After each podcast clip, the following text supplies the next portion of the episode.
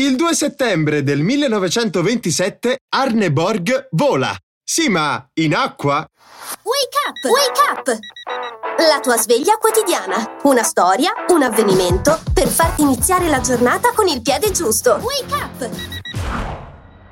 Arne Borg è stato un nuotatore svedese di inizio Novecento passato alla storia per aver inanellato oltre 30 record in diverse specialità. Negli anni 20 del XX secolo arrivò ad essere il più forte nuotatore europeo, contendendosi la palma mondiale con Johnny Weissmuller, campione rumeno naturalizzato statunitense, famoso per aver dato corpo e urlo al Tarzan più noto della storia del cinema.